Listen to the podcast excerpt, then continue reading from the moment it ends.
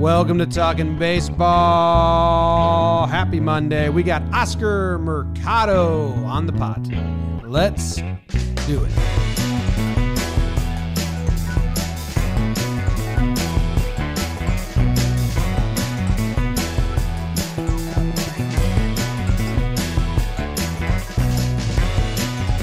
What's going on, everybody? Hope you had a fantastic weekend. Welcome back. It's Talking Baseball. My name's Jimmy. I got Jake with me. We got Minnesota legend, the pride of Minnesota, Trevor Plouffe, producer BBD in the corner. And we just wrapped up a conversation with Oscar Mercado. Broke out last season, got himself cemented into the two hole with the Indians when they're they were chasing for a while. You remember? Like they were like, "Ooh, they could do it. They could get that wild card." And they brought Puig over, and there was uh, Mercado in the two hole. It was just like a solid lineup. He was doing his thing. So we just wrapped up a conversation with him. What'd you guys think, Jake? I liked him. I think, um, you know, he, he was a little reserved, but he started rolling and he, he was having a good time. Uh, the Plouffe highlights, I won't talk about that. But yeah, man, this this is a dude that Jim. I know we get caught up in looking at different rookie of the year classes sometimes. A, he was one of eight guys in the AL that got rookie of the year votes, and like, listen to these names. I mean, Yordan Alvarez. Uh, John Means, Brandon Lowe, Eloy Jimenez, Cavan Biggio, Arraez, Vladdy Jr., and Oscar Mercado. I mean, like, there's guys in that class who are going to be dudes. And I think uh, I I was trying not to get creepy about it, but Jim, you know I I I love I love a good outfielder, and this dude is just an athlete. He's a problem, and uh, man, I uh, it, it was a good, I had a good time. How about that, Trev? I had a great time also. And I mentioned on the pod, you're going to hear me say this again, but we've been talking to some young guys lately, and they've all just been super level headed, well spoken, yeah. like understand the game. And I think it's really, really cool to see that from these young guys because they are the future of the game. And if you're going to ask me, is the game going to be all right? It's going to be all right. After talking to these guys, I have that feeling. Just got them in front of microphones, you know? get their personalities out there. That's what was missed 10 years ago. So yes. that's why it's good that he can jump on and talk with us about all this. You know, a rough debut, but I'm glad I'm glad he can laugh about it. Funny. It's funny. The the hit by pitch, you know. Well, let's throw it right to the interview. But first, we have to let you know that this conversation with Oscar Mercado and Trevor Plouffe's love for these young baseball players is brought to you by BlueChew.com.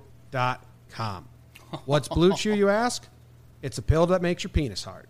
BlueChew.com offers men a performance enhancement for the bedroom. At BlueChew.com, you can get the first chewables with active ingredients. Two words I can't pronounce Sildenafil and fill and Tadalafil. Oh, yeah. Um, the same ingredients as Viagra and Cialis, but it is uh, a chewable. It's uh, got affiliated physicians work with you for find the right dosage and the active ingredient that works for you. They work faster. The Chewables from Blue Chew can be taken at a full or empty stomach, which is huge for all those people like funking on a full stomach.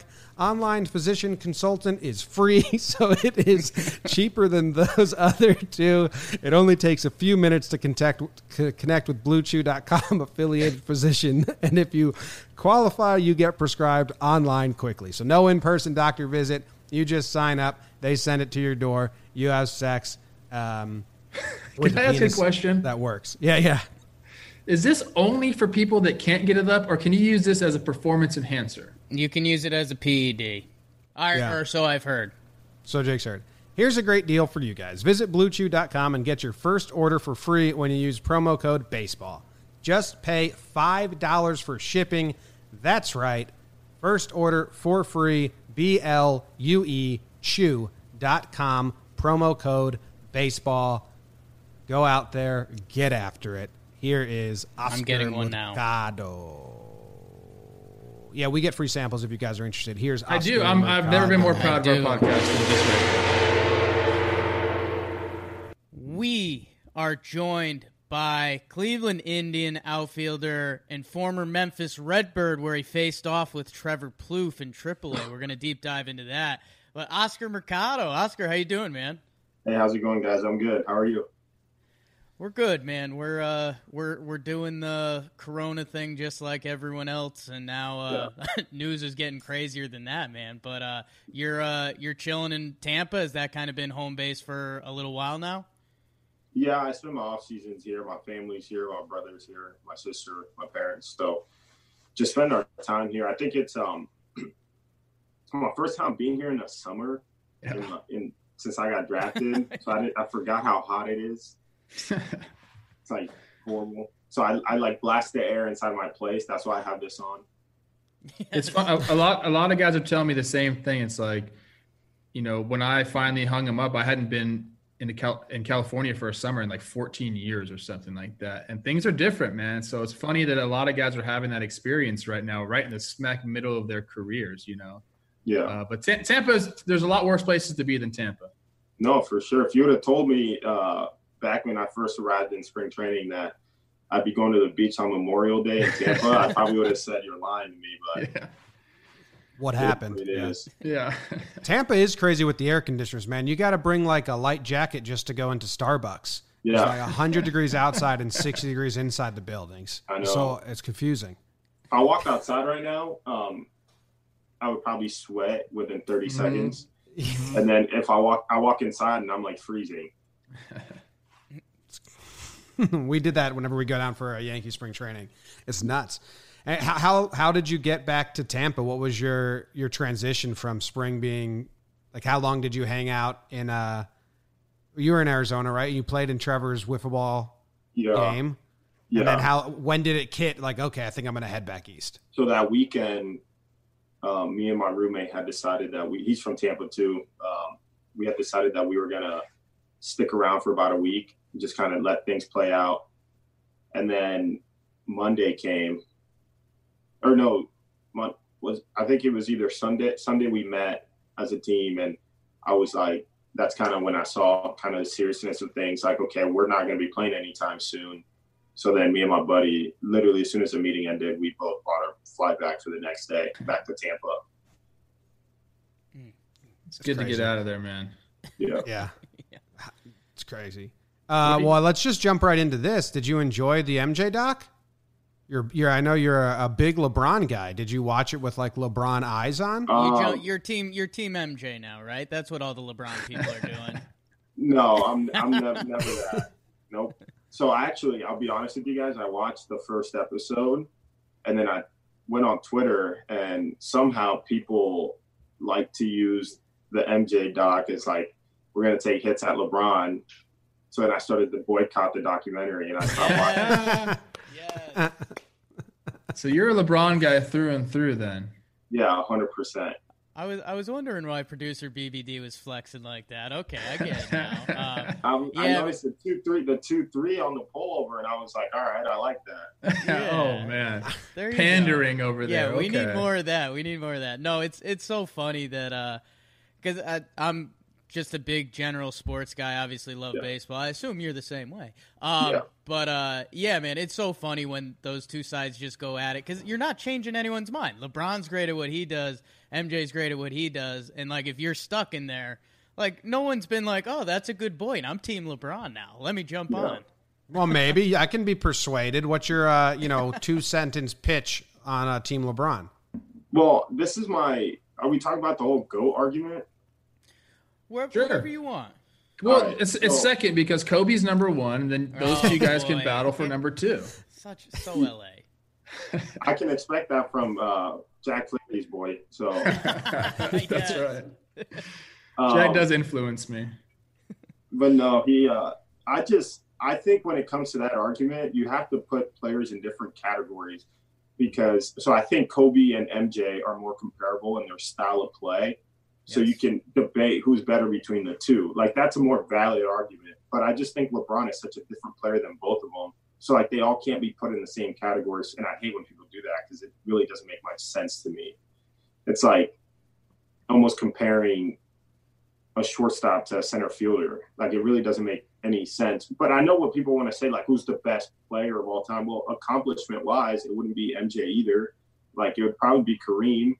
Um, if we're talking from a just a accomplishment and like like just where they rank in in certain aspects of the game. But I think MJ has that like mythical like like I don't know thing to him where everyone's yeah. like, oh MJ, there's the shoes and the then shoes. like everything, everything, the movie, like everything about MJ just screams like basketball. Like yeah. you go, and I think that's more where that stems from. Obviously, probably the best scorer of all time, and and everything. But I mean, you get guys that average. I mean, Harden's doing that in today's game, and no one ever he gets criticized for it. so does. it's like it like blows my mind. So he's he's averaging 37 a game, and people are like, oh, but you know, his style of basketball. So I mean, yeah, I'm not a fan of his style of play, but he's doing it. So I don't understand why he's getting criticized for it, and some yeah. people get elevated for it. I don't know. To me, it's such a back and forth argument. It's but, a very level-headed take. Yeah, that's that's it's way problem. too level-headed for this pod. Right that's your problem with Twitter, man. I mean, Twitter, you're not getting any of that logical. You're too logical for Twitter. Um, well, and on yeah. Twitter, everyone just sends him Skip Bayless's tweets. You're like, if Bayless. Skip tweets about yep. basketball, they'll just send them your way. Oh, Are you? Do you want? Do you want us to put an end to that? Like, hey, stop forwarding me Skip's tweets, or yeah, do, do you enjoy it? Because people know that Skip gets on my nerve, but people want to just, you know, they want to on everyone's nerves. Yeah. You know well, what makes me mad is when I go on like online and I type in like how much Skip's Skip makes a year, and I'm like, I'm like, yo, you know, if you put me in his job, I could 100 percent do better takes. But I guess they pay him to just piss people off. Here we are talking about him. Yeah, exactly. Right? That's why that's, he makes. That's it, man. Yeah, let's let's get off Skip Bayless. We don't need to do MJ LeBron. We don't need that because we we have a baseball fan base, and I you gave us the segue because we're kind of notoriously bad at them. But let's let's jump back a little bit because I mean you're a second round pick and you come up as a shortstop, and you mentioned shortstop to outfield. And uh, I, I want to know what was your personal experience with that because, um, you know, ha, w- were things in discussions? Did someone come up to you one day? Because I mean, shortstop is like that prideful MLB position that a lot of yeah. guys are like, you know, I'm I'm not giving that up. Yeah, Trevor Plouffe, he he can talk about that very well as he scooted over to third. It was so but, bad. what what was that like for you? Um, so actually, whether you know you guys believe it or not, I got drafted as like a defensive first shortstop. My numbers in the minor leagues tell a completely different story, but I got drafted as a shortstop, and when I first got drafted, it like I tried my throwing always had some issues. I could always field the ball, but my throwing there were some issues there. And then um, I remember working with our field coordinator with the Cardinals when I was uh, like 18, 19, and he would always just be like, hey man, you don't have to stress like every time you're gonna throw the ball. Like every time you're gonna throw the ball, just remember you can always move to center field. And he would always like say it. And I thought obviously he would joke. He's like, obviously we're not gonna do that um, now, but like just know it's not the end of the world if you can't figure this out. So whenever you go through a ball, just think about it that way. So you take away less pressure. It still didn't work, but um, um, yeah, it was just a certain of certain conversation that was had a couple times, three times. You know, they mentioned it. I always knew it was in the back of their heads. I just never knew when they were going to actually go through with it. And then I got called in one July in the Florida State League. They just straight up were like, "Yo, you got to move to center field." That's such an interesting coaching tactic, just telling yeah. you, "Hey, you're having trouble throwing the ball across the diamond." And here's what we're going to do. We're just going to keep telling you, don't worry, you're going to move to center field one day anyway if it doesn't work out. That's yeah. the strangest thing I've ever heard in my life. Well, I think it was like your career doesn't depend on this. Yeah, like this isn't the end of the world for you. Yeah. Like there is other options. So he almost thought that I was putting like too much pressure on myself to make it work there. So he wanted to take the pressure off by letting me know. It was interesting, but I don't know. To, to me, he's been one of like the best coaches I've had okay. in so you moved to center field. Are you bored to shit? Are you like, man, there's no conversation. no. There's nothing going on out here. Well, I uh, they said we're gonna give you like five days to take some fly balls during BP. You know, kind of get adjusted. We had a a top prospect that was playing shortstop in the Midwest League, and he was doing well. So I think they wanted. I think a part of that um, part of them moving me was they wanted to make room for him to to call him up halfway through the season.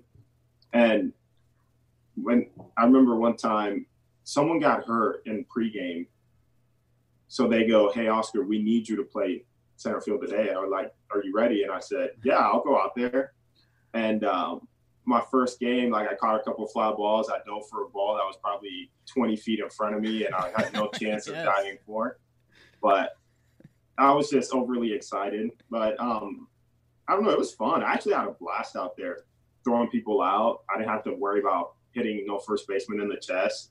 I could just throw the ball as hard as I could. It could bounce. It could do whatever it wanted to do.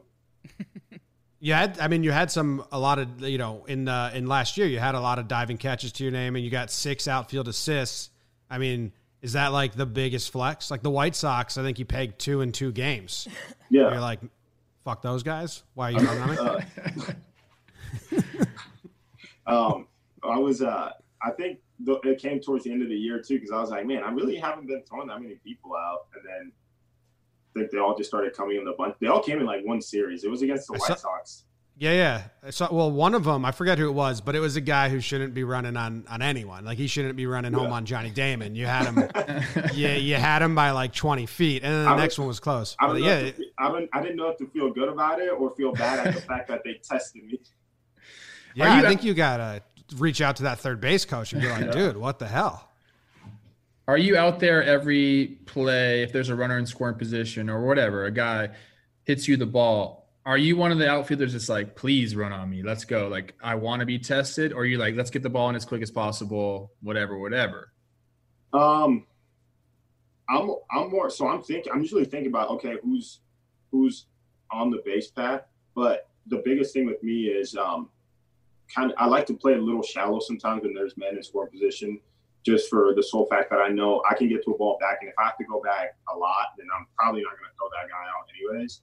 But um, if I get shoring up that ground and give myself a chance, then I'm probably um, going to have a really good chance to make it happen. But um, yeah, sometimes I'm like, it depends. I feel like it, it's just like any other position. It depends on like how confident you're feeling at the time, how your arm feels. There's those days where you're like, oh god, like please don't run, please don't run. And there's other days where you're like, I dare you to run. So I think it just depends on how you're feeling. Yeah, start. Do you ever? I mean, um, I'll retract. Pre comes over. That's a guy with the cannon of an arm who also I don't know if you ever seen like the highlights where he just completely tries to deke guys into running as often as he possibly can. Yeah. Do you uh, did he ever uh, did he, he ever show off the arm when he came over? You see any him do any crazy shit? Um, I never saw. I mean, I saw him. He would always do crazy stuff for sure. I, I actually saw there was a video today, and um, when I woke up, I was like scrolling through it.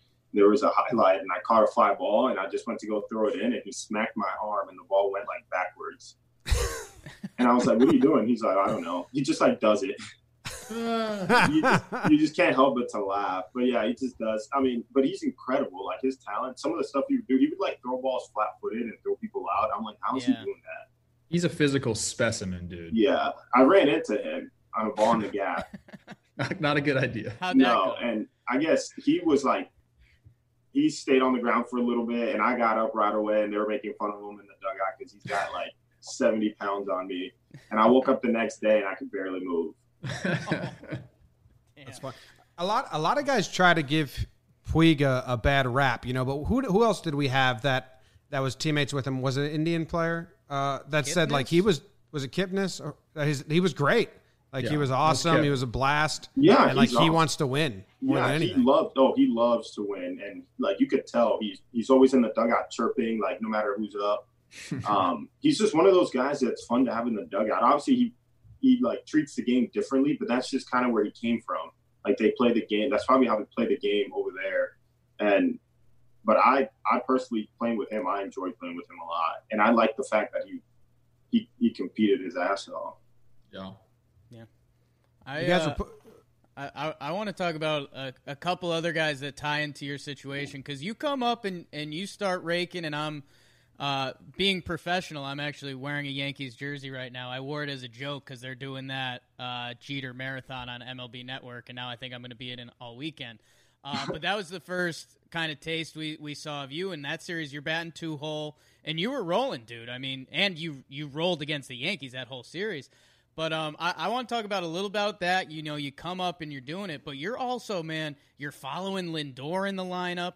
Um, you know, Carlos Santana is behind you. Uh, I know Jose Ramirez was in a little slump early in the series, but he figures it out. But like, what's a coming up and you're in that two slot, and then B surrounded by those guys? Like, what what's that like? Because I don't know. Um, I think I think it helped me so much because you get to learn like you know first row what those guys are about. Um, they're so like they're so oriented in what they do and like in the routine and kind of the stuff that they uh, have been doing their entire career. And these, I mean, those, especially those three guys, like they've had so much success. So it's definitely three guys you always want to follow around. Um, also, it helped that most pitchers want to see me and not them, so they're going to come after me.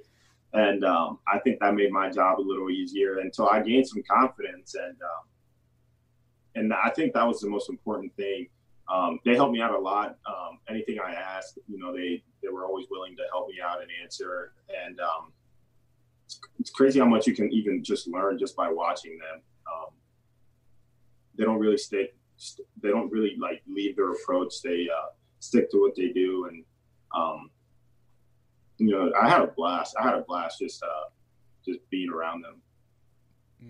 Yeah, watching Jose Ramirez and and Lindor go to work every day, that's got to be a ton of fun. I mean, I got to play against both those guys, and Lindor's he was one of those guys that just like came up and they just like put him in the three hole, and he's and they just knew he was going to be a guy. Yeah, like to be around someone like that is very rare, and uh, you know, I know what he's got one more year there. This well, this is uh, his last year there, right? No, next year would be his last year. Next year's is okay. Well, learn as much as you can from that guy while he's still yeah. there because he is a stud. Yeah, he's unbelievable. He's so he's so good. I mean, Jose is so good, like really good too. Yes, um, they're like I don't know, both switch hitters, both very similar in what they do. Yeah, I love I loved watching both of them. Yeah. When you first get called up, how was what's your call up story? Did you did you expect it? You had been raking in uh, the minor leagues for like the whole month leading up to it. So were you itching and like, guys, I'm right here. Did um, you expect it? Yeah, I had after my spring, I knew that I had to go. I was like, okay, got off to a pretty good start. Like all I wanted to do was make a good name for myself in a new organization, and then um, I knew I'd gained their confidence, uh, at least from a skill standpoint. And then I go to to Columbus, and I just knew I had to keep it going. You know, just doing things the right way, try not to make anyone mad, and um, I just kind of went about it how I usually always would. Um, there was a I would be lying if I didn't say there was a couple times where I got a little bit frustrated because I was it's like okay, well I want a chance. Like obviously you're itching, you want you want to be you want to get to the big leagues, and um, me having never, I had not, I had never been there, so um, I was just kind of waiting and waiting, and then I, it actually came when I least expected it. Um, my mom had just left from it was Mother's Day weekend. She had just left. She came to visit, and then we had an off day, and I was with um, Ryan Flaherty and Trayce Thompson. We went golfing, and it was so cold and rainy and I was already I had like never golfed really, and I was terrible. And I'm, now I'm playing. Now I'm terrible. I'm getting mad at golf. I'm freezing, and we're about to tee off, and I'm like sitting in my car, and um, I get a call, and then I saw it was from I saw it was a call from um, from Miles, but I was like, what's um for some reason I didn't have our manager in AAA's number saved. I don't know why. But um, I remember I go, Flaherty, what's uh, Manzo's number? What's his area code? And then he goes, I think it's blah. And I was like, oh, I think he's calling me. And then he called me. He's like, hey, what are you doing? And I was like, I'm golfing. And he's like, I need you to go back. Like, you're getting called up. And I was like, oh. And he was like, I wish I could do it a little bit differently, but we need to we need to get you going because you have to get there by game time. I wasn't able to get there by game time. Like just the flight and everything, getting from the airport didn't allow it. So I just went straight to the airport. But it was awesome. Um, I got to call my parents and stuff. I kind of waited a little bit because I didn't know if like they were messing around with me or not. I didn't want them to hit me with the bluff. So, did you take any more golf swings after they to- after you got that call, or did you just head straight out? no, I told them I was like, y'all finish a round of golf since you guys are good at, at golf, and I'll uh, I'll drive this golf cart back to the to the clubhouse. And I we were we were actually kind of in the middle of nowhere in Columbus, so I had it took me kind of like 30 minutes to get an Uber. I was Oh, just shoot. sitting outside waiting. Yeah. How about a- how about the yeah. fir- the first game? You're in Chicago, right? I mean, how was uh I think you were you were in the back in the lineup because you went to the two hole pretty quick. But that first game, a lot of jitters. Uh, was it like Oh. surreal? Yeah, I didn't have anything. Um, all my stuff was on on a truck heading to Pawtucket, I believe. oh no, They weren't able to locate it, so I didn't have anything. I that's hit, the worst, man. yeah, I had I used uh, Roberto Perez's cleats. Like I used maybe oh I had like a glove from like two years ago in my locker in Columbus. I took that with me, um, and then that's that's it. That's like all I had. And I showed up and I was in left field, and it wasn't. It was weird. Like even throwing a baseball just to the cutoff, man. It just I was like, don't airmail him, don't air. Like everything you did, Uh. you thought about. It was so nerve wracking. And then you get to to the plate and I, I go back and look at video now and I'm like, why am I swinging at those pitches? But they all looked like they were such good pitches. so it's just, it was nerve wracking. Um, I had a blast. It was probably the funnest over three, three strikeouts I've ever had in my life. well, dude, Oh, I mean, three, you three get Ks. you get called up, you're already nervous, and then you don't have your stuff, your game stuff. So you're There's a comfort level to that. there's a huge comfort level to that. I mean, cleats, your glove, Yeah. that's like the that's like a, a baseball player's baby. You don't have your glove. So like I that's all too common of a story. Byron Buxton, I remember he got called up. Same thing, had nothing. He actually wore a pair of my cleats in his debut, and I told him, "Give me those. I'm about to hold those and sell them on eBay later in my life." but uh, yeah, going 0 for three. I mean, did you have did you have your bats? Did they have bats from spring training for you? Like, what what was that about? so I had, I had one bat and it wasn't the bat that I had been using down in Columbus. So oh, man. yeah. What, what what was the fourth at bat? I mean, I got hit. it? Oh, well, I couldn't. They kept throwing me uh, a lot of off speed, like a lot of like uh, sliders. I just kept swinging at all of them. So in my fourth at bat, this reliever tried throwing me a first pitch slider, and he drilled me, and I scored a run. I scored There a run. go. I can say I scored a run. Yes. When you get hit, is that like a relief? Like, all right, this is better than striking out. Whatever. No, I when I got hit, um, McCann was behind the plate, uh, James McCann, and he was like, hey, "You good?" And I was like, "Yeah, I'm good. What a debut, though, huh?" And then he started laughing. That's just a good time, man. Hey man, after three strikeouts, you're da- I'm down to get hit by a off speed pitch. oh yeah, I was like, "Hell yeah!" I, hit, I touched first base. I, did, I did it. I did. I mean, like a week a week later, you get moved to the two hole, and you never left that spot. Did you? Did you like being you know early in the game? And uh, were you surprised by the move up so quick?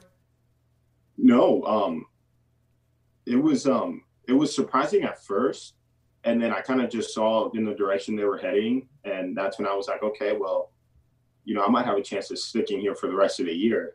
Um, and I think um, the fact that I knew that at the beginning, I I probably knew I was going to go down, and that allowed me to play with uh, less pressure because I'm like, no matter what I do, I'm probably going to go. So to me, it was like you don't have to go out there and, and you know impress anyone or you know try to win over a job like just go out there and have fun enjoy it and like you can finally say you know you played in the big leagues and um, i kept telling myself that and i think that really allowed me to calm down because i was like even if this i even told myself i was like even if you know for some reason something happens and this is the last time you're ever in the big leagues like at least you got the chance to say you made it up there and i think that really put my mind at, ease and just allowed me to go out there and play And dude, I mean, part part of the reason you're in that two hole that again I figured out during that first Yankee series is you're an athlete, man. Um, like, and you know, there's there's the old athlete stigma that Trevor Plouffe shows, you know, that baseball players aren't athletes.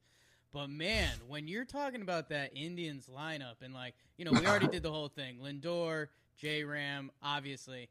But dude, when you were in there and your end of season stats, I mean, 15 homers, 15 steals, Uh, you got the long strides. Like I remember you going first to third, and it's like, dude, this guy is a problem just like the other guys, but he hits you on different levels.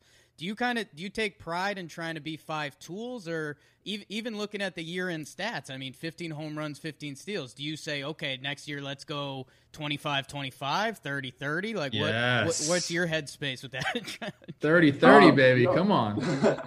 no, definitely. Um, especially just um, knowing, you know, what I was able to do last year. And then you always want to improve off of it. And I set goals for myself. Um, I always tell myself, as long as you do better than the year before, or even stick around the same level, like if you did good and then you stick around the same level, you're going to improve, then you're fine. And I just tell myself always that, like, I'm not going to try to put unrealistic goals for myself. I know myself as a player. I just think unrealistic goals um, and expectations can lead to a lot of stress. So I try to put, um, you know, realistic things that I can do. And, um, you know, if I surpass them, then I'm happy. And if I do them, then I'm still happy. Like it's just one of those things where I try to put myself in a win-win situation. Smart. I mean, what is all these young guys are so smart these days? It's incredible. like that's such a good attitude to have. We have you, we had Cole Tucker on, we have Jay Flair on all the time. You guys are the the up and comers, the guy. I mean, and you guys just speak like you're veterans, and I love it. That I think that goes to show that you have had some people in front of you showing you the ropes right there because yeah. your mindset is perfect, man. Thank you. That's good. We talked about you know your debut. You go for three. You have a five for five game like a month later. Let's talk about that. That sounds more more like a more fun conversation for you. Uh, what, what's it feel stepping in like that fifth at bat? Did you did were you craving the five for five there? Um, I actually have been struggling a little bit the last like week or so, and for that game, Santana's locker was next to mine. He called me over, and then he was like, "What's wrong?" And I was like, "I feel like I'm, I don't know, like I I think I went in, in the cage in hand. I wasn't happy with how my swing felt, so I was like in my locker, just kind of. He could tell that I was like anxious and called me over and talked to me for a little bit, and then I went up to the plate. We're facing uh, Jordan Montgomery, and he got me down 0-2. And in my head, I'm like, oh God, here we go again. It's my first at bat, and then he threw like a cutter in, and I barreled it straight to left for a hit, and I got to first, and it was just like so much weight came off of my shoulders, and I was like, okay, well, I already have a hit today, and I'm in, I'm at peace and stuff, and then they just kind of like they just kind of kept coming. It was one of those days where no matter what what pitch you were swinging at, you know, you were barreling it up and balls are dropping. So thankfully, I was able. I'm I'm honestly convinced that if I would have had ten at bats that game, I would have probably had ten hits. For the sole for the sole fact that it was just one of those days. There's other days where you can have ten at bats, you're probably gonna go over ten. Yes, it doesn't matter. I just think that's how baseball works. Sometimes it's kind of crazy. Isn't it the best getting a hit in your first at bat? Just like, yeah. Hey, whatever happens after that, I'm good, man. the best, but see, I ha- there's so the best things are getting a hit your first at bat, and then getting a hit when you're 0 for three, yeah. and then you go up your fourth at bat. Day saver. Yep. That's but true. That does feel that does feel better. If tell me tell me how much how much better it feels to be 0 for 4 and then get a hit and go 1 for 5 than to be 1 for 1 and then end up 1 for 5. That's very true. That's very true. You always want to start 1 for 1 because it takes the pressure off. But the feeling yeah. of saving your day in that last at bat, there's nothing it's, like There's it. nothing like it. you go home 0 for 5. That's a tough night to sleep on. It is. 1 for 5, you feel like a king. Oh, yeah. If you got the last, the hit in the last at bat, for sure. Exactly that's a weird mental thing. I don't know, know. if you guys kind of get that, but that's a baseball player thing that is. Well, you always want to hit your last shot. Yeah. Yeah, it's it's it's more than that. Like you, you're like, hey, I'm taking this into tomorrow. Yeah. You know, but if you go the other way, you get to hit your first at bat, then you the next three at bats you strike out. You're like, oof. You know, I'm going into tomorrow, oh for three, whatever. But uh, there's that mental thing, man. That last at bat of the day is always the most important one. That's funny no, that's uh, yeah, our me and Jimmy's level of baseball, those those feelings left a long time ago. But no, I mean when when Oscar was talking about making that throw across the diamond, man, when you're not feeling that throw, you're having a bad day. Um, and uh, opposite end of the spectrum, you get that first hit, you're like, yeah, let's put a next one in the gap, yep. baby. Let's make a day out of it. Um, oh, man. And I I kind of want to jump back to 2017, uh, Oscar, because you play in the World Baseball Classic, which yeah. um, for the Colombian team, uh, you're Colombian. You you lived there till age seven. I'm I'm going off Wikipedia, so you yeah yeah like seven eight years old. Um, okay, so I I want to know a little bit. A um, you know how do you still stay close to Colombia? I mean, if if they've got like a big soccer game, are you chirping in everybody's ear? And then like World Baseball Classic, like how was that, man? I uh, I know I know Trevor played in some USA stuff when he was younger, but I, I can't imagine that feeling, man. I mean, there's got to be such like pride and just everything going on. Yeah, um, it was actually really fun, so fun. Um, I had just played in high A. We have like no fans ever in Florida State League, yeah. so it, it was horrible. So being able to play in that environment, I was like, wow, this I've never played in anything before. Like I hadn't even gone to double A. So I had never even had the chance to play in front of crowds like that, much less. I mean, that was that was like ridiculous, especially against the DR in the U.S. the division yeah. we were in. I mean, I, I, I I sat the bench against those guys, and I was still having a blast. I was like, this is awesome. Um, but it was to me, it was um, it was special. Just being my family was there, uh, being able to share that with everyone. Um, I had a chance to um, be around a lot of guys that are now succeeding uh, very well in, at the big leagues and learn from them. And um, I even got, I mean, getting in the game was was awesome. It was like my first ever time. Uh, I got in that bat, and it was like my first time ever just feeling like complete nervousness just throughout your whole body. You're like, what is going on right now? Because you've never had in that bat of that capacity. So, um, yeah, it was probably one of the coolest things. Um, I still, I I go back to Colombia like every year for the holidays, so I still nice. have those roots um, deep within me, and um, my fam- my mom, my dad, they make sure that that culture never leaves us. Um, talking Spanish at the house, and just being able to um, share a lot of um, my experiences with my family back home um, in Colombia because they don't we don't really have a ton of baseball players in my family. I mean, I, am the only one, but um, so it's been growing up, you know, rooting for soccer, and we we still do, but um, you know, it gives them a chance to kind of root from a more like emotional standpoint. And um, but yeah, no, still soccer family. My parents and my brother have gone to the last two World Cups nice. in Brazil awesome. and in Russia. Um, and they just they enjoy it. I remember I was playing in uh, in Iowa when Colombia was playing England and like to advance to the next, or I think it was to advance to the either quarterfinals or semifinals, and I was like edge of my seat watching. There was a rain delay, probably the best rain delay ever, because it allowed me to go back inside and watch the game. That's all.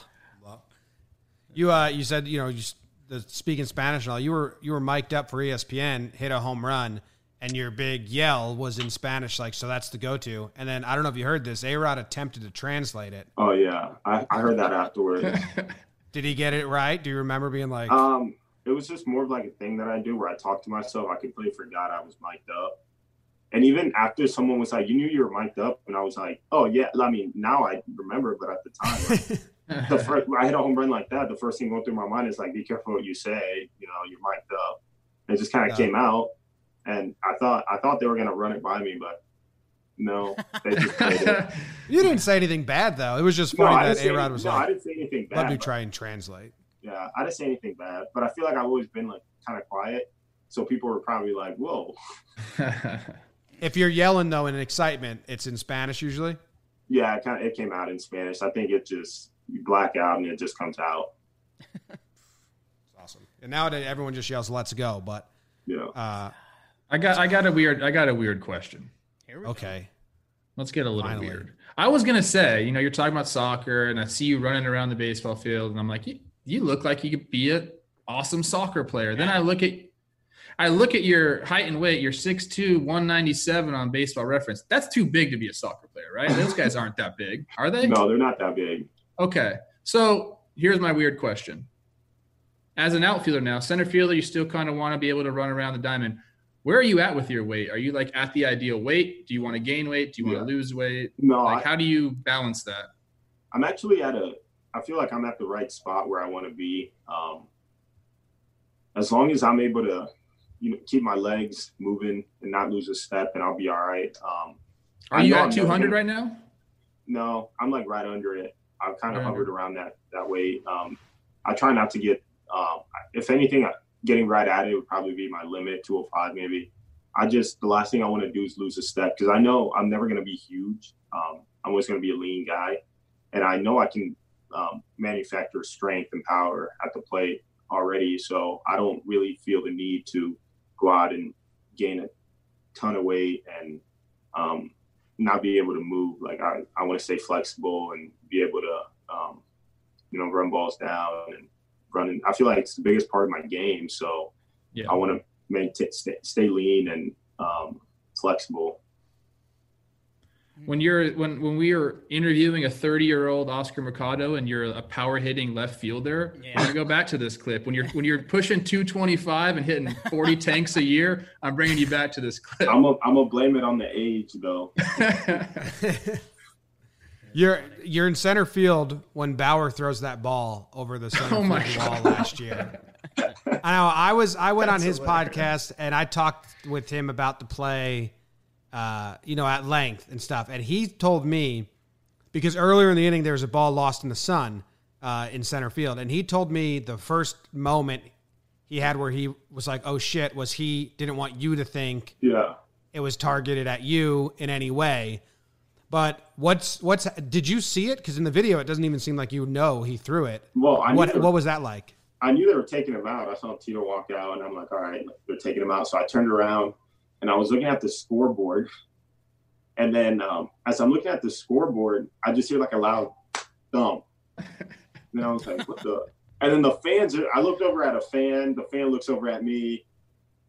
And then I was like, did that fan just throw the ball against that batter's eye? And then I was like, no, I don't. Why would he ask for a ball and then throw it against the batter's eye? And then I looked over at Greg Allen, and his his glove is like over his mouth, covering it. I was like, yo, what just happened? And then he goes, he just chucked that ball. And I was like, no way. And then I turned around and everyone's kind of like, what? So yeah, it was, but no, he, he came up. The first thing he did when he got in the when I got in the dugout was he came up and apologized. He was like, "Yo, I, I wasn't trying to show you up at all." And I was like, "It's okay." I didn't I didn't think he was, especially because that ball was in like I tried catching that ball. It was in the sun forever. I was like, I don't even know where this ball is anymore. That's the scariest feeling. But yeah, it was funny because he he you know with fans were giving him shit like showing up as field players or being mad at Tito because he was being taken out of the game. But really, it was just like frustration at yeah, it was so just, much that happened. And that's what he said. It was just out of frustration, like, and he's a super competitive guy, and it just it just kind of happened. I mean, you you look back at it now, and you just laugh about it. Yeah, it's the one of the funniest things that happened yeah. in baseball. My God, What's um what's I, I think you mentioned before you're you're with you got some siblings and I think you're at the the folks house. Are are the Mercados a competitive bunch? Has game night gotten ugly? Like what what's been going on in quarantine at the Mercados? Um I have a twin sister and she's like really smart, but she's like not competitive at all. and um my brother is competitive, like really competitive. He's actually gotten a lot um, into golfing and um, we play video games together. So um, he's he's competitive. He just, but I think from a competitive standpoint, I'm probably the the biggest competitor. I always want to put at least a dollar on it, just so there's some sort of incentive. Yeah. I feel like when you're losing something, it could be a quarter, but when you know you're losing something, like you don't, it just drives you even more. That's funny, man. I feel like I'm the same way. I like I'm a I'm a big wager guy. I always tell myself, "Oh, you're not that competitive," but then anything that can be competitive, I want to yeah. make it competitive. But that's yeah. just kind of the nature of the beast, I guess. Yeah, that's how it's. That's how I. That's how I view things.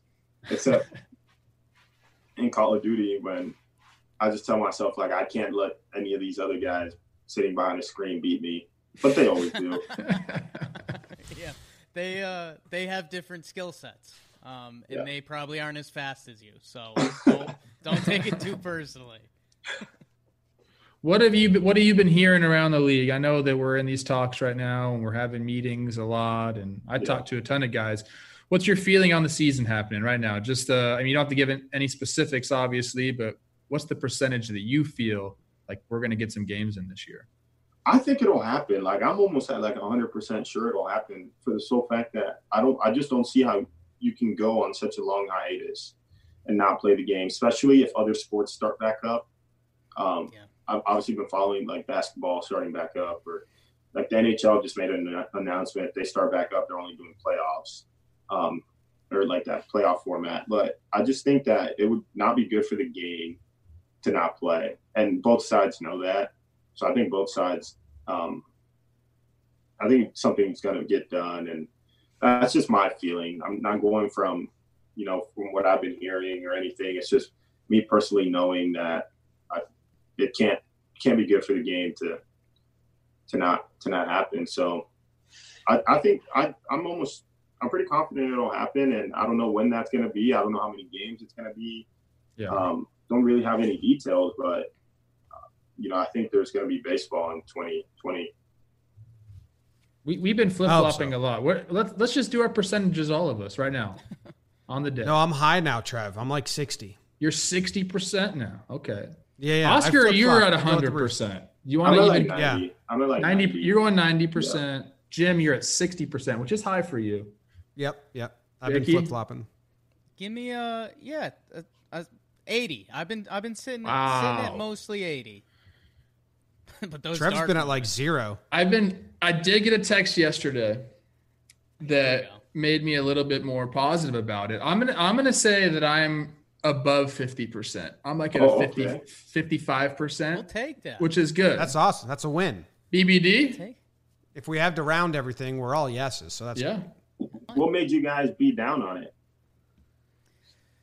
Just the roller just, coaster ride, man. It's roller coaster. My emotions are too too in the breeze. It's more a me thing, I think. It's the finan the financials are obviously what are holding us up. We can kind of sugarcoat it in any way we want to, but that's the, the case. And yeah, you know, it's it really seemed for a while like the owners were going to dig in, and uh, I think and this is just my opinion. You know, I don't want to put you on the spot here, but th- my my feelings on this situation that the owners, the more and more they dig in, the more and more they realize like two years of no baseball is detrimental to the sport. So, like you're saying, you got to get baseball back. You yeah, can't let something it. like this ruin a game. Yeah. For the rest of you know, are the kids, the young kids, that generation. Like we can't let that happen. Mm-hmm. Yeah. From just um, from a fan standpoint, and just going into like the next generation of kids and stuff. You know, if, if you're a kid growing up and you don't see the game something going on for you're going to lose interest in it you know yes. Yep. like it's like anything it's like if if i go two years without doing something then i'm probably going to lose interest in it hmm. and i think it's something that sucks and i don't i just don't think it'll be good at all for anyone that's why i'm a big believer but yeah, we, so much at stake. We need to see Oscar Mercado flying around the outfield, you know, yeah. running down balls, hitting homers. That's what people want to see. Throwing out slow White Sox runners. who who is the runner? I want to know that. Um, I could find out. Slow White Sox been, runner. Might have been Eloy. Is he slow? No, there was one that wasn't, and then there was one that you was. robbed Eloy. I saw that highlight. Um, Would you rather throw a guy out or rob a home run? Classic. Classic baseball question. They're both saving runs. Honestly, I would probably have to say uh, robbing a home run. Yeah. Those are sick. That's that's a soul stealer right there, man. You get someone picks you off, you are. Yeah, it hurts. Been robbed. Yes. How, how, I mean, I, I think we all. I think if you played baseball for a good amount of time, you're gonna get robbed. Yes. Well, I think I it was. I, I, think Lorenzo Cain, I think Lorenzo Cain robbed me. and the I, I love watching him play because so Oscar, you watch him play center field. He's smooth. He's like Buxton. Everything looks great. Lorenzo doesn't look that way to me. He looks a little clunky out there running around, but he still gets the job done. And He catches everything. He catches everything. Dude, playing against the Royals in 2014 and 15 had Alex Gordon, uh, Lorenzo Cain had Dyson roaming around out there late in the games. Nothing fell. No. it was like you did not, you didn't want, even want to put the ball in the air because you're playing in Kansas City. It's not going anywhere. And if it was in the gap, they're just getting to it anyway. So it was, yeah. uh, those guys, those guys hurt me a lot, man.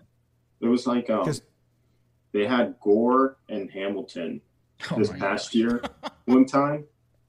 They, one game, they were both out there together. and I'm not kidding. I, there was two balls I had in the gap that you know you hit a ball and you're like yes yes both times I was like what the where did they come from that's a horrible feeling man it's the worst but yeah it's um yeah they were those guys were incredible back in, in 14 or 15 yeah what I think I have it here let's see can I do the oh BBD I was gonna try and share my screen but I can't but it's Castillo oh Wellington Castillo that's okay yeah yeah. That's a bigger boy. Yeah. He's just like dead. got him. I wish I could show it. Oh wait, wait, here, here we go. Oh no, I don't know. Uh oh, you're the 5'10", 220.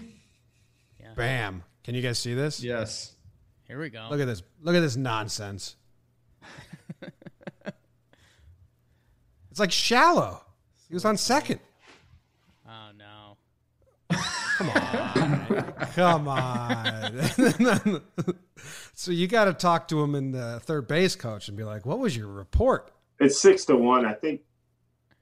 I oh, think they were trying. Lenia. They were trying to give uh, my boy an RBI over there. Exactly, dude. If you're the hitter, you're like, all right, Wellington, I'm I'm okay with that. Appreciate you. Get get a good bounce, and that's an RBI easy. Um, Damn, that's a when we were just running through all those outfielders, I was wondering who uh when when you were younger and you're coming up or even as a kid, like who are your guys that you either modeled your game after or that you just loved watching play? So my favorite player growing up was A Rod. Okay. And Jeter, um, I liked a lot. But um yeah, huge Jeter guy. but um, oh, yes. Jeter Day. I think those are because I was a huge Yankee fan, so I grew up idolizing those guys. But there were so many good players: um, Manny Ramirez, um, Pujols. Wow. Growing growing up a Yankee fan, was it like double exciting then when you popped that homer off CC at Yankee Stadium? Oh yeah, that was awesome. That's awesome. And I don't hit awful homers either. So it's a big name and and at Yankee Stadium. That's pretty cool. Yeah. No, it was um, it was awesome to be able to do that. Um, I grew up watching him all the time. He was so mm-hmm. nasty. Yeah. Um, when he was with the Indians and like the Brewers and like his first like five six years with the Yankees, he was unbelievable. His first couple years with the Yankees are and that Brewers stretch. I was his first. You know, people th- those first couple years, like 09, 10, and 11, is just like a, the truest ace. Yeah. I don't know if the ERA represents it in the same way as DeGrom and Cole right now. But I mean, he was a workhorse and yeah. just won games like nuts. It was it was crazy. One did game. You get C- What's Trev, up? Did you Tre- get did did Plouffe get CC? I pumped him. He's on the list. You both got Big C, huh? Yeah, he. Let's see he's I don't have good stats against him. Um, my kryptonite, one of my crypt, one of many kryptonite pitches for me was that backdoor curveball he'll throw, and he just flips it up there, and I can't pull the trigger on. So I was down in the count against him all the time. Yeah, but I, I think I pumped. I think I ambushed and I pumped like an 0 heater. Nice. So proud of you. Good stuff. Thanks, man. Yeah, yeah. Here you go. Sorry, 250, 250 batting average, and you got a you got ten strikeouts, one home run. So I don't think CC minds. Yeah, he struck me out a ton, and and like I'm a good hitter against left-handers. He just had my number, man. But I wouldn't say 250 against someone like getting owned by them. Yeah, but I'd struck out how many at bats, Jim? Maybe like 20 at bats. Probably struck out half of them. So he he owned me. 28 at bats, 10 strikeouts. Okay.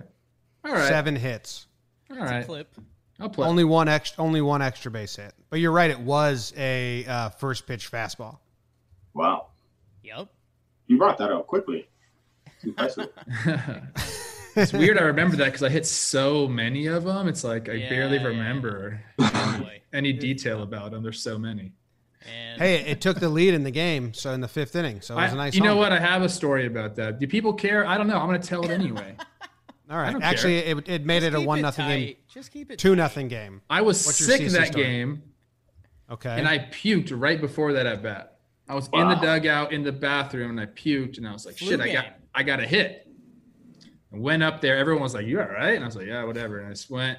And I think that's probably why I was like ready to ambush. I just wanted to get the hell out of the batter's box, He's like, if I stand in here too much longer, my bad things Yeah. might happen. and I pumped him. So that's my uh my flu game story. Thank you for listening. Now, now I'm gonna bring up the video of the home run and see if you look just like you just puked. But in the meantime, Yeah. Oscar, can you paint a picture for our Indians fans listening of like a, a team plane ride? Like who who became your plane buddy uh, during the season? Who's the crazy guy? Who's gambling? What's going on? Um, I kind of, so I always sat kind of in the middle at my, my row, and then Luplow was behind me. Me and Luplow would talk a lot. Um, a lot of the pitchers like to play cards. Um, and Latin guys like Lindor, um, Milk, we sit way in the back, listen to music. I was gonna say pumping music loud as can be. yeah. Yeah, That's they were fun though. They were fun. The bus rides after we would land were fun too. Someone Oh, gets love on the mic. Who was the D? Yeah, who was DJ? On the mic Yeah, or and, and on on, the- on the bus, on the bus. on the on the bus, um, Paul Ecke would always get on the mic.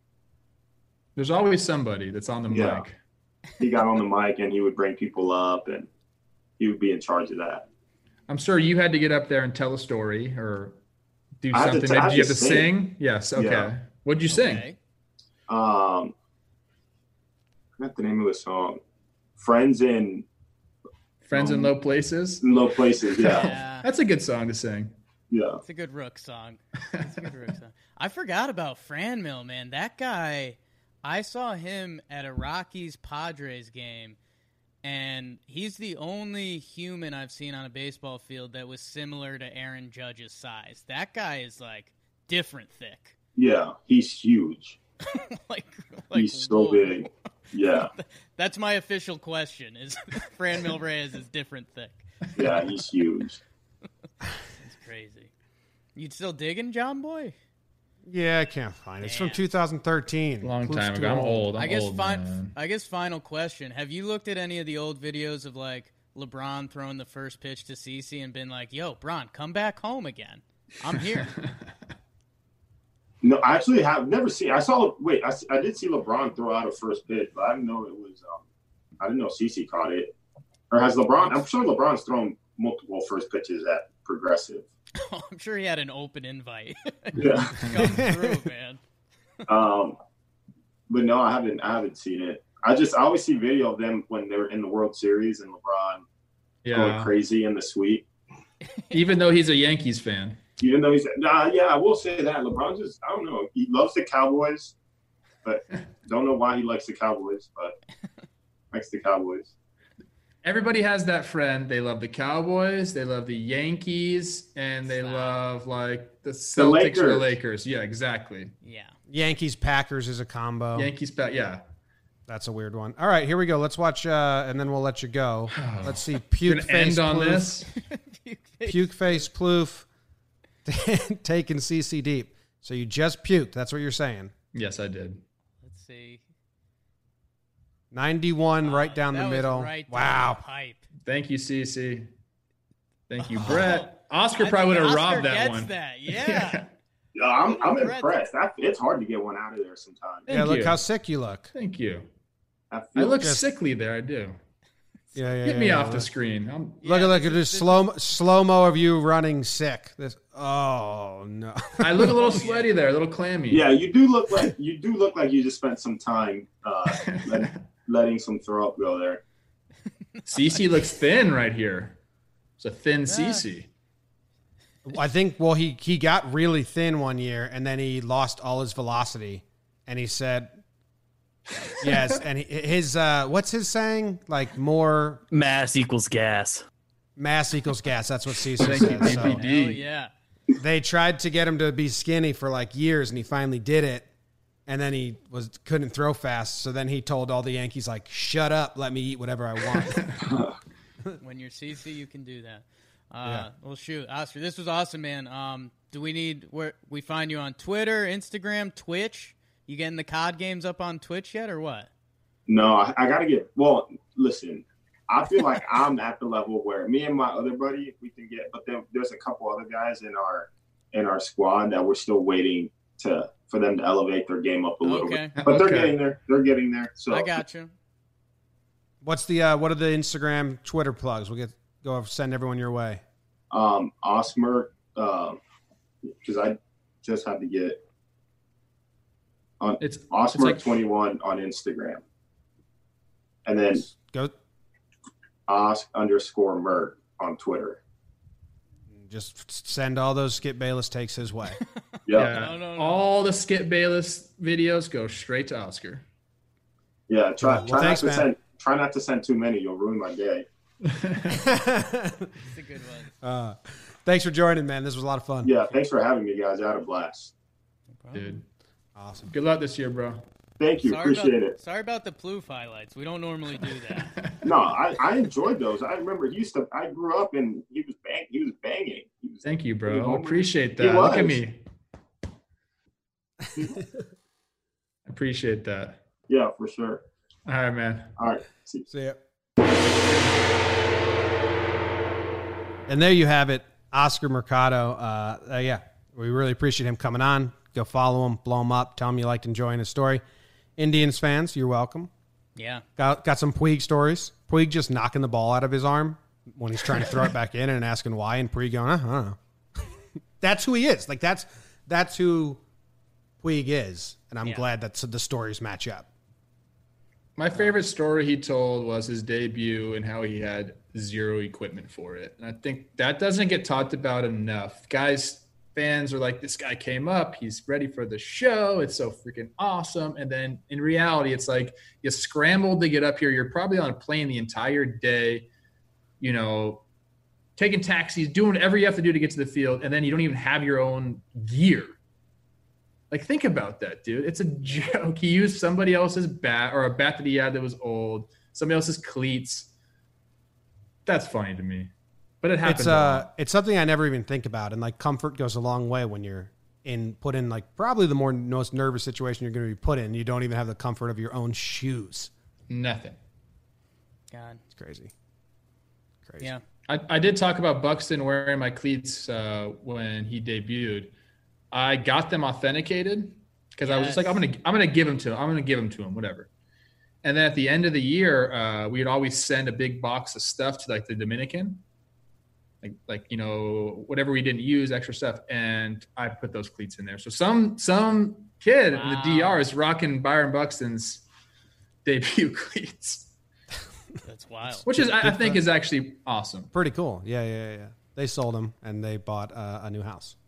I uh, I I really liked, and again, I know nobody actually com- cares about our baseball perspective, but man, the emotions of baseball transfer from when you're 10, 15, 24, 34 because uh, as I said in there and you guys were talking about when you're hitting, you get that first hit for the day, it's like you get a little loosey goosey in the shoulders Let's see that next at bat. Let's make a day. You talked about saving it on the back end. Uh, one for four is so much better than an 0 for four. And uh, I, I don't know. The other thing that was going through on my mind when he was talking about shortstop, and it was that conversation was a great that that coach was telling him like, hey, don't worry what about it. You can play did center field. Did you see his numbers in triple? Oh yeah, he he in, booted a couple. He booted a couple. They were Jeter Jeter esque, if you will. Four, 45 errors in one. I wanted to go season. into that. You know, I wish we could have went into it a little bit more, but people need to know these minor league fields suck. Okay, so I think yeah. a lot that that has well, something to do with it too. Well, I think what was interesting, he mentioned it was mostly the throw for him, which uh, again, I I think a lot of people know that feeling. If you've been on like more so the left side of the infield, but if you throw one away, and that next time you got to make a throw, I mean, you're swimming in your own head a little bit. Like I, I know for me, it wasn't at the same level, but I like playing a little third base. And man, when that throw leaves you, you're on an island. Trevor, I'll let you comment on it more than myself. Yeah, yeah, I did at the big league level. That's the most embarrassing thing I've ever done in my life was play shortstop the way that I did. So I, I know where he's coming from. Um, it's not a good feeling. You're right. Most embarrassing? You got to have something better than that. Come on. Uh, airmailing balls into the stands on a routine ground ball is very embarrassing. Oh, well, yeah. So we'll get BBD on the video for that. So there's, I'm sure there's quite a few. yeah, I've, I've collected a few clips in case I need them. Thank Brutal. you, BBD. You know what? You and you pandering to our guests. Yes. I kind of love it. I was love wondering it. why you're wearing a LeBron uh, jacket. Should that be a running bit now? We just find out like uh, an interest that the guest has, and I then like make sure that BBD's geared up. Even if it's something stupid, like if they're a big ACDC fan, we just send BBD an ACDC hat. I love it. Just constantly like BBD's our pander. the audience so would cool. be in on it. You know, we'd be like, you know, the guests would just naturally be like, "Oh, I like your hat." just wait for that. Got him. Hey, give me a BlueChew, Jim. I yeah. need one. All right. Well, let's wrap up and then tell me how to get one.